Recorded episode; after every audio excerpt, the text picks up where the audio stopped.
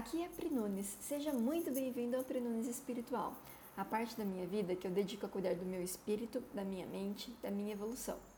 Eu sou a Prinunes, gosto muito de levar a minha vida a sério e isso envolve não apenas a minha profissão como coach e empreendedora digital, mas também cuidar de outras áreas da minha vida, como a minha espiritualidade. Só que eu não gosto de fazer isso apenas para mim não, e é por isso que eu criei esse projeto, o Prinunes Espiritual para dividir com você os meus aprendizados e a minha evolução dentro da doutrina espírita. Neste episódio, você vai encontrar as principais sacadas que eu tive ao ler livros espíritas, e este especificamente, número 10, eu vou falar para você sobre o livro A Casa do Escritor. Este livro foi escrito pelo espírito Patrícia, psicografado por Vera Lúcia de Carvalho, que foi a tia dela enquanto ela estava desencarnada.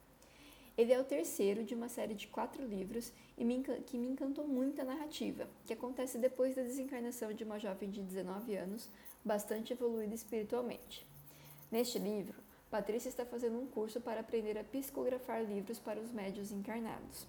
O meu objetivo aqui não é fazer um resumo completo do livro, porque isso você vai encontrar fácil na internet. Eu também gostaria muito que você lesse esse livro. O meu objetivo é falar dos ensinamentos que eu tive durante essa leitura. Foram três as grandes sacadas que eu tirei desse livro. A primeira sacada diz respeito aos tipos de colônia de estudo. Mais uma vez nesse livro, a Patrícia passa um tempo numa colônia de estudo e toda a narrativa de funcionamento dela é bem diferente da colônia que ela narrou no primeiro livro, logo que ela chegou no plano espiritual. Essa colônia, em especial, é direcionada para a literatura espírita, aquelas que são ditadas por espíritos desencarnados para médios encarnados.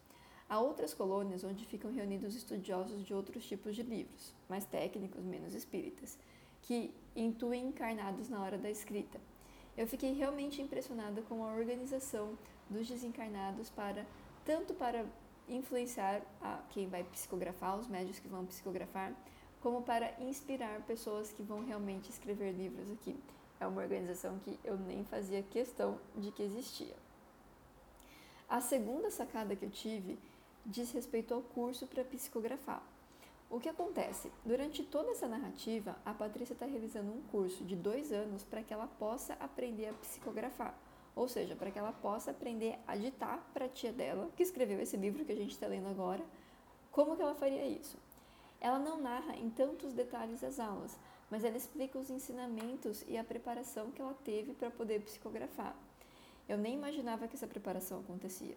Eu nem imaginava que cada capítulo e cada, cada item que cada desencarnado quer transmitir de mensagem escrita para os encarnados passa por uma análise de conteúdo, passa por uma análise do nível de complexidade que os encarnados vão conseguir entender, passa por várias revisões, então cada livro, cada capítulo, cada texto é escrito muito mais de uma vez para que chegue até nós. É, eu achei bem interessante essa questão de de haver uma preparação toda para ser é, apto a psicografar. E a terceira grande sacada diz respeito justamente à preparação para ser um médio psicógrafo. Porque no mesmo curso que a Patrícia fez, também haviam outros desencarnados que estavam estudando não para ditar os livros aos encarnados, mas para que eles pudessem, na próxima encarnação, serem psicógrafos. Eu também não imaginava que, antes da gente encarnar, a gente poderia ter esse tipo de preparação. E eu confesso que eu fiquei extremamente curiosa quando eu descobri isso tudo, já que tenho uma facilidade muito grande de escrever. Quem sabe eu não estou aqui também é, nesta encarnação para um dia psicografar a mensagem de alguém.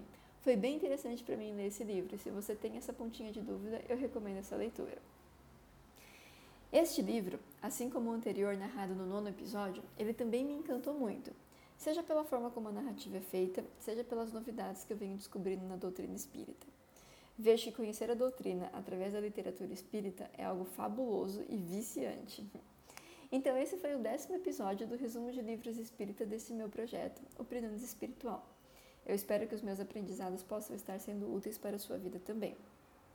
Se você gostou desse episódio, deixe um comentário aqui pelo canal que você está escutando. Sua opinião, sugestão e feedback é muito importante para mim.